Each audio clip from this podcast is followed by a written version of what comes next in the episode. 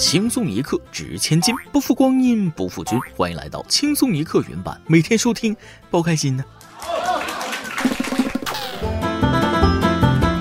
昨天下班等地铁，一个十六七岁、长相甜美的小美女，拿个爱心捐款的小本本朝我一笑，我当时就麻了呀。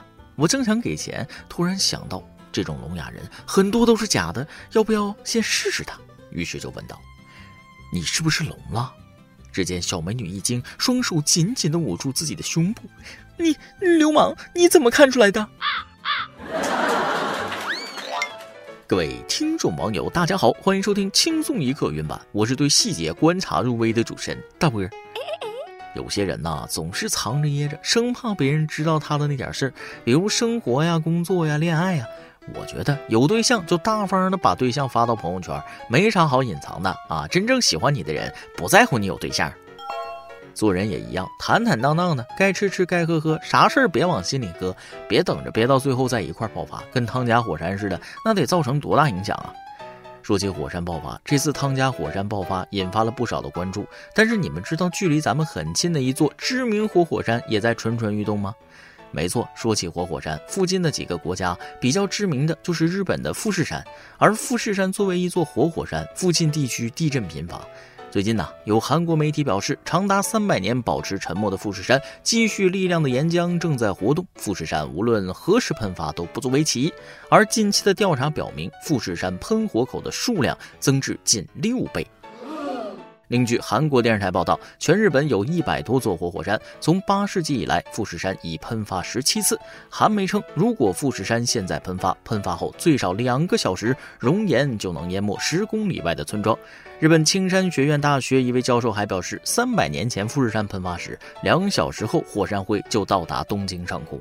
首都圈人口多达四千万，若喷发导致电力交通中断，将造成天文数字般巨大损失。此消息一出，不少网友是纷纷表示，还是可以关心一下的。关心一下到底啥时候喷呢？谁会关心小日子过得不错的日本呢？早喷早建设。听君一席话，还不如不听了。你们这心态咋说呢？格局放开点，就算不关心日本，富士山喷了，中国也很危险的。看看汤加火山喷发对周围造成多少的影响。如果真的喷发，就不只是日本的事儿。日本可能受影响最重，但是周边的国家同样跑不了。这片区域乃至全世界的气候都受影响。虽然因为历史原因，在某些地方会存在一些分歧，但作为邻国，事情得拎清啊。那句话怎么说来着？不笑天灾，但笑天谴。人类在自然灾害面前真的是不堪一击呀。但还有一句话，事在人为，有梦想谁都了不起。下面咱们就说说印度，最近他们有个梦想要完成。据印度媒体报道称，最近印度原子能和太空发展部长在议会上宣布，印度的第一个空间站将于二零三零年建成，而期待已久的印度载人航天计划加甘阳将于今年发射。印度媒体乐观地指出，按照历史规律，随着在2024年最晚2030年，中国可能成为世界上唯一一个拥有空间站的国家，其邻国印度也将在随后几年追赶上。另据印度《欧亚时报》总编辑在社论中写道：“如果你把中国和印度的历史记录放在一起看，你就会对印度的空间站发展进程有一个更清晰的理解。这也是一种公平的想法。从核试验到反卫星试验，印度一直在非常快速地追赶中国。”哎呀妈呀！你说搞个印度这心态还挺要强的啊！和幼儿园小孩说小明有变形金刚，所以我也要有，三是同一个逻辑啊。只是有点好奇，印度如果真的搞成了空间站，那得是啥样呢？咖喱味儿那是最基本的，应该有厕所吧？干净又卫生啊，兄弟们。不过新闻里说的这位印度部长，科技的发展也能靠分析历史规律，我挺迷惑的。你们印度大大小小的新闻，我还是略识一二的。航母下水几次了？阿琼坦克刚服役就等退役啊？光辉战机摔的还剩几架了？飞机能摔，航母能烧？你这嘴一闭一张，再过几年空间站搞出来了，感觉这个消息也有点突然呐。虽说印度是有科技实力的，尤其是软件科学啊、电脑这一块，不过空间站建设需要一个过程，载人航天还没影呢，就开始想空间站了，属实是在娘胎里就开始练短跑了，基础不牢，它地动山摇啊。想壮志凌云，那得脚踏实地的干呐，不能好高骛远，更不要有时候产生一种错觉。有些国家总是觉得，哎呀，中国行，那我也行。有竞争意识没错，但是也要面对现实。中国的工业体系完整度那是世界第一位的，但咱也不能说人家印度说大话，是吧？印度自己认为自己仅次于美国，中国算哪块小咖喱？当然了，全世界也只有他自己这么认为啊！毕竟咱们中国最大的城市上海，在印度还被称作东方小孟买呢。咱也不说了，祝福吧，都是发展中国家，我们中国不跟任何国家比，只需要做好自己，超越自己就行了。希望印度能早日把印度飞饼送上天，实现他飞一次的愿望。不过据我所知，印度飞饼是中国特产，印度真的没飞饼。说起吃，还是咱们中国人最在行了。云南昭通一女子在水果市场摊贩处花一百二十元买了一篮草莓，回家打开一看，差点气炸了。草莓底部填充了一把菜叶子。对此，女士表示感觉被坑了。老板事先也没有说底部有菜叶，草莓是二十元一斤，菜叶就有一斤多。当时自己怕倒出来挑会碰坏草莓，就没打开挑选。后来菜叶拿去喂鸡了，流动摊贩也找不着人了。这不就跟去饭店吃火锅的一样，点个毛肚，就上面几片，下边全是冰块。火锅店好歹还告诉你肉多少克呢，在黑心商人身上，诚信那已经成了奢侈品。尤其是鱼香肉丝，连一块鱼肉都没有。还有卖藕的啊，一斤莲藕半斤重，那真是绝了。能不能别这么坑？下面要说的这件事儿也是跟吃有关。葡萄干儿，相信很多人都会抓起来一把一把的往嘴里塞。其实啊，这吃法不干净。近日，广东东莞一女子将葡萄干洗了好几次后，水依然浑浊，且底部有许多泥沙。据显微镜下画面显示，葡萄干的褶皱中夹杂着许多灰尘、杂质等。不少网友看到后当场炸锅了。不是开袋即食吗？洗多了后还是葡萄干吗？这话说的，洗过的葡萄干还叫葡萄干吗？当然不能叫了，叫葡萄丝。不看不知道，一看吓一跳啊！原来吃葡萄干是要洗的。记得之前从新疆带来的土特产葡萄干，有土很合理啊，而且硌牙的时候，我甚至还觉得挺纯。问题不大，什么细菌尘土，大菌当小菌，小菌当霉菌啊，这时候就体现了啥叫眼不见为净。我就觉得有些事儿真要想开点，不要太较真儿，活得多累。下面的小朋友，我说的就是你。今儿广东东莞一小男孩在玩具店连续买了六十多元的奥特曼卡片，但没抽中心仪的那一张，想继续买却被好心老板娘拒绝。失落的男孩迈着沉重的脚步来到了公安局门口，嚎啕大哭。民警得知情况后，从家中带来一本奥特曼卡片集，让男孩挑选。最后，民警将小男孩安全护送到家。会哭的孩子就是有卡片呐。第二天，公安局外面坐满了哭泣的小朋友，我都想去哭呢。哭了能不能给分配一个女朋友啊？不知道这位警察叔叔回家怎么面对自己的儿子。该说不说，奥特曼的魅力实在太大了，哪个男人能拒绝奥特曼呢？是时候展示正义的光了。有没有放假的奥特曼啊？赶紧把下面这几个缺德货收了。近日，有网友爆料，在贵州省都匀市西山大道，有人在为了测试越野车的性能，直接把车开上了过街天桥了。开着车上楼梯、下楼梯，底盘咔咔作响。结果，由于汽车的重量过大，行驶过后给天桥楼梯造成了严重的损伤。群众纷纷谴责驾驶员的行为，强烈要求严惩违法司机。接到群众举报后，当地公安局立即展开侦查，通过排查锁定了涉事车辆，并将嫌疑人控制。学大德了，你们陪我天桥！在天桥上测试汽车越野性能，侠盗猎车手都不敢这么玩。城市越野也不是让你开车上天桥啊！要我说，现在有些越野魔怔人啊，沙漠沼泽山地是满足不了你们吗？非得把车折腾到散架子了，你们才满意？你听那车底盘咣当咣当的，不说损坏公物了，光修车都得不少钱吧？啊，修车师傅年终奖全靠你们发了。不出意外，可能会在里边过年了。年夜饭你们可别再吃这么多了啊！万一桥塌了，直接就不用拍视频了，挂墙上。再把自己送进去这方面，有些人是很擅长的。近日，江苏常熟未成年女孩小梦加入了一个红包福利群，在骗子的诱导下，小梦让妈妈李某看向手机刷脸支付。李某还没反应过来，支付宝就被转走三万元。得知女儿被骗，李某决定自己把钱要回来。骗子谎称刚才是操作失误，钱会退还，但需要李某完成起步操作。于是李某又被骗走三万元，直到提示卡内余额不足，才发觉不对劲，随后报警。就像歌里唱的。一定是特别的缘分，才可以一路走来变成了一家人。快点告诉小梦爸爸啊，可别出马了，否则一共九万。那啥，问一嘴，这又是在干什么呢？身为男性，我迷了。近期在云南昆明，许先生在一公共卫生间如厕时，竟意外发现一男子正在用手机偷拍。此外，有好几个坑位的隔板上都有被人凿出的洞。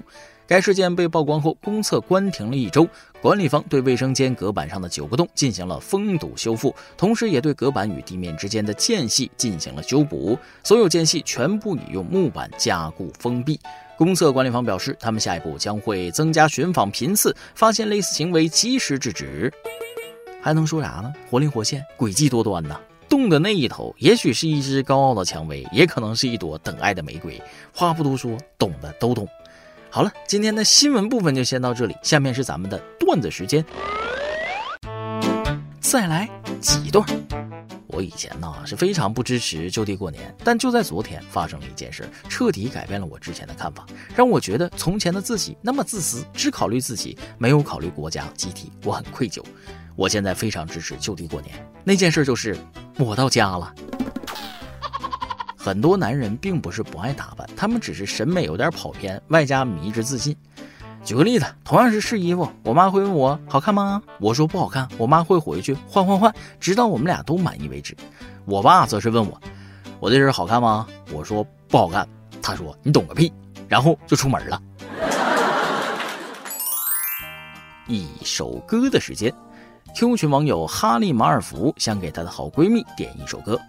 大波、包小姐，还有各位意思们好！今天是我的生日，也是我和初中同学们相处的第一个半年。在新初中，我也交到了我的初中第一个好闺蜜菲菲。不过和她成为闺蜜的过程还有一点点曲折呢。毕竟刚入学那会儿，我们都看对方不顺眼，所以我要给菲菲点一首《一个像夏天，一个像秋天》，也托大波帮我带个话。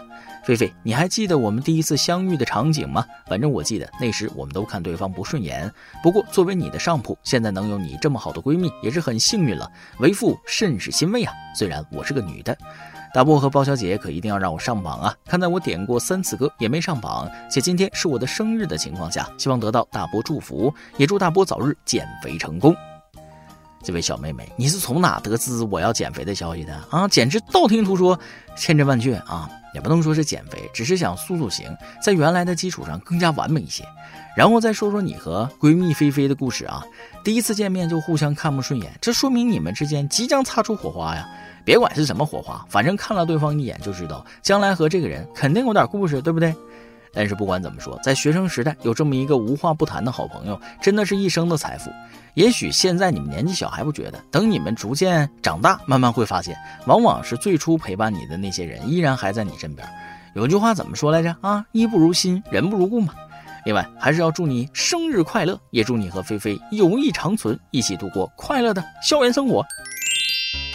以上就是今天的网易轻松一刻，有电台主播想当地原汁原味的方言播轻松一刻，并在网易和地方电台同步播出吗？请联系每日轻松一刻工作室，将您的简介和录音小样发送至 i love 曲艺 at 幺六三点 com。老规矩，祝大家都能头发浓密，睡眠良好，情绪稳定，财富自由。我是杜儿，咱们下期再会，拜拜。第一次见面看你不太顺眼。谁知道后来关系那么密切，我们一个像夏天，一个像秋天，却总能把冬天变成了春天。你托我离开一场爱的风雪，我陪你逃出一次梦的断裂，遇见一个人，然后生命全改变。原来不是恋爱才有的情节。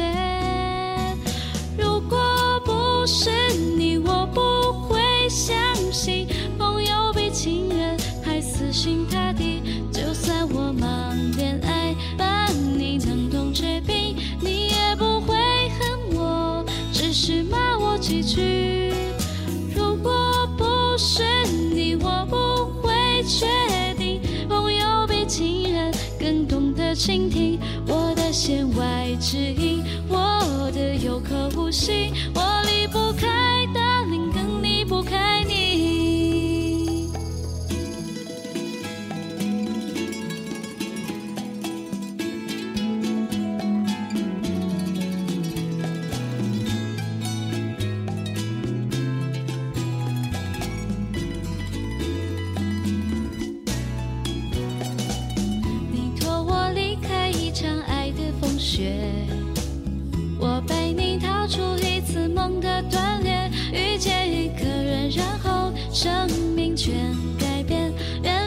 是恋爱才有的情节。如果不是你，我不会相信朋友比情人还死心塌地。就算我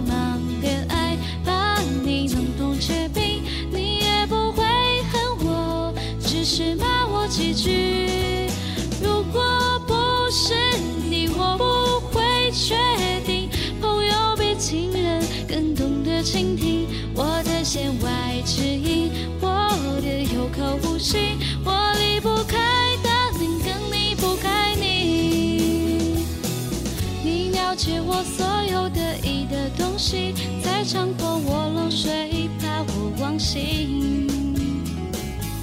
你知道我所有丢脸的事情，却为我的美好心生保密。如果不是你，我不会相信朋友比情人还死心塌地。就算我忙恋爱，